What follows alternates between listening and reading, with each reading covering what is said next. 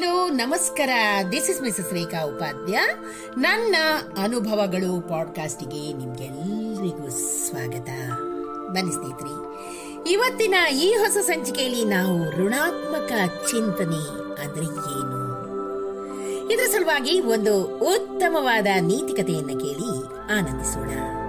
ಸ್ನೇಹಿತರೆ, ಮನುಷ್ಯರಲ್ಲಿ ಎಲ್ಲರಲ್ಲಿಯೂ ಕೂಡ ಋಣಾತ್ಮಕ ಚಿಂತನೆಗಳು ತುಂಬಿರುವುದು ಇತ್ತೀಚೆಗಂತೂ ಸರ್ವೇ ಸಾಮಾನ್ಯವಾಗಿ ಬಿಟ್ಟಿದೆ. ಬಹುತೇಕ ಜನರು ಇದರಿಂದ ತಮ್ಮ ಬಗ್ಗೆ ತಾವೇ ಕೀಳರಿಮೆಯನ್ನ ಜಾಸ್ತಿ ಮಾಡಿಕೊಂಡು ನೊಂದುಕೊಳ್ತಾ ಇರ್ತಾರೆ. ನನ್ನಿಂದ ಯಾರಿಗೂ ಏನೂ ಪ್ರಯೋಜನವಿಲ್ಲ. ನಾನೊಬ್ಬ ನಿಷ್ಪ್ರಯೋಜಕ. ಸಮಾಜಕ್ಕೆ ನನ್ನಿಂದ ಏನೂ ಉಪಯೋಗವಿಲ್ಲ. ನಾನು ಬದುಕಿ ಏನು ಪ್ರಯೋಜನ? ಈ ಏನೇನೋ ಏನೇನೋ ಋಣಾತ್ಮಕವಾಗಿ ಚಿಂತನೆಗಳನ್ನ ಮನಸ್ಸಲ್ಲಿ ಡೆವಲಪ್ ಮಾಡಿಕೊಂಡು ತುಂಬಾನೇ ಕೊರಗ್ತಾ ಇದ್ದಾರೆ. ಇದರ ಸಲುವಾಗಿ ನಾವು ಇವತ್ತಿನ ಈ ಸಂಚಿಕೆಯ ಮೂಲಕ ಒಂದು ಉತ್ತಮವಾದ ನೀತಿಕತೆಯನ್ನ ಕೇಳಿ ಕಲ್ತ್ಕೊಳ್ಳೋಣ. ಆ ಹುಡುಗಿ ಒಂದು ಮನೆಯಲ್ಲಿ ಕೆಲಸ ಮಾಡ್ತಿದ್ಲು. ಮನೆಯಿಂದ ಸ್ವಲ್ಪ ದೂರದಲ್ಲಿ ಒಂದು ಹೊಳೆ ಹರಿತಾ ಇತ್ತು. ಪ್ರತಿದಿನ ಆ ಹೊಳೆಯಿಂದ ಅವಳು ನೀರು ತರ್ತಾ ಇದ್ಲು. ಅವಳ ಬಳಿ ಎರಡು ಮಡಿಕೆಗಳಿದ್ದವು ಎರಡು ಮಡಿಕೆಯನ್ನು ಕೂಡ ತುಂಬಿ ಒಂದು ಕೋಲಿಗೆ ಕಟ್ಟಿ ಹೆಗಲ ಮೇಲೆ ಹೊತ್ತುಕೊಂಡು ತರ್ತಾ ಇದ್ಲು. ಒಮ್ಮೆ ಒಂದು ಮಡಿಕೆ ಬಿರುಕು ಬಿಟ್ಟಿತ್ತು. ಸೀಳು ಸ್ವಲ್ಪ ದೊಡ್ಡದಾಗಿ ಇತ್ತು. ನೀರು ಸೂರ್ತಾ ಇತ್ತು. ಆದರೂ ಅವಳು ಅದನ್ನೇ ಯೂಸ್ ಮಾಡ್ತಾ ಇದ್ಲು. ಆ ಹುಡುಗಿ ಎರಡು ಮಡಿಕೆಗಳನ್ನ ಪೂರ್ಣವಾಗಿ ತುಂಬ್ತಾ ಇದ್ಲು.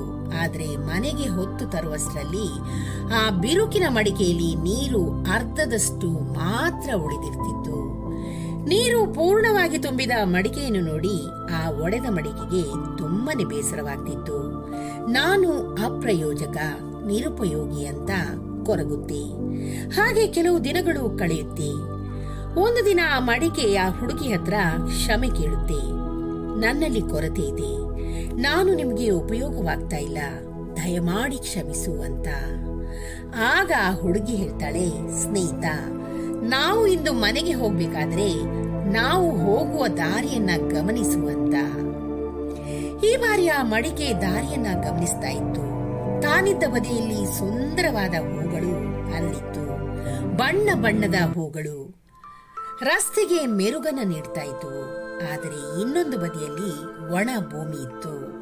ಆ ಹುಡುಗಿ ಹೇಳ್ತಾಳೆ, ನನಗೆ ಗೊತ್ತಿತ್ತು. ನಿನ್ನಲ್ಲಿರೋ ಬಿರುಕು ದೊಡ್ಡದಿದೆ. ಅರ್ಧದಷ್ಟು ನೀರು ಮಣ್ಣು ಪಾಲಾಗುತ್ತೆ ಅಂತ. ಆ ಕೊರತೆಯನ್ನ ಸರಿಯಾಗಿ ಬಳಸಿಕೊಳ್ಳಲು ನಾನು ಗಿಡಗಳಿಗೆ ನೀರುಣಿಸುವ ಉಪಾಯವನ್ನ ಮಾಡಿಕೊಂಡೆ. ನೀನು ಇದ್ದ ಹಾಗೆ ಇದ್ದಿದ್ದರೆ ಆ ರಸ್ತೆ ಇಂದು ಇಷ್ಟೊಂದು ಸುಂದರವಾಗಿ ಕಾಣಿಸ್ತಿರ್ಲಿಲ್ಲ. ನಾವೆಲ್ಲರೂ ವಿಭಿನ್ನ.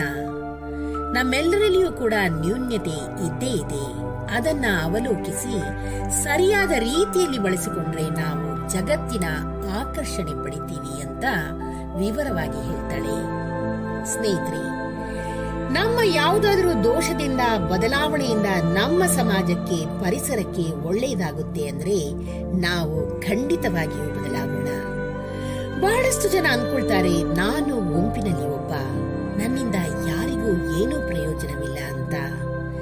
ಈ ರೀತಿ ಋಣಾತ್ಮಕ ಚಿಂತೆಗಳಿಂದ ನೊಂದುಕೊಂಡಿರ್ತಾರೆ. ಯೋಚನೆ ಖಂಡಿತ ಬೇಡ.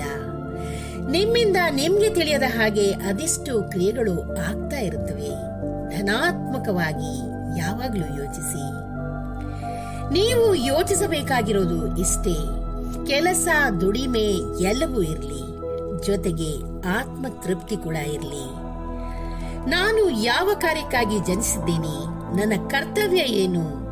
ನಮ್ಮ ತಂದೆ ತಾಯಿಗೆ ನಮ್ಮಿಂದ ಹೆಮ್ಮೆ ಆಗಬೇಕು, ತೃಪ್ತಿ ಆಗ್ಬೇಕು.